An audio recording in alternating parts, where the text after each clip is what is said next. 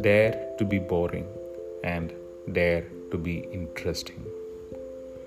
Don't carry the weight of making every moment exciting or enjoyable on your shoulders. It's not sustainable and might lead to neglecting self care. Lasting relationships often blossom when you allow yourself to be boring.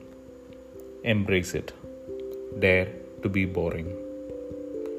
Now, standing out and being interesting isn't about making others seem dull. It's not necessarily about being less than authentic.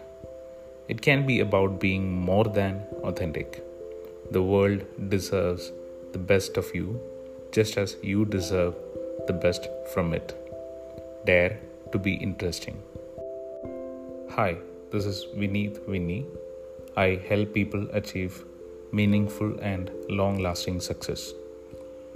What you listen to on this podcast are the voice recordings of the notes that I share on my WhatsApp channel called Deep Success. If you wish to join the WhatsApp channel, you can find the link to the channel on the show note wherever you're listening to this podcast. Thanks.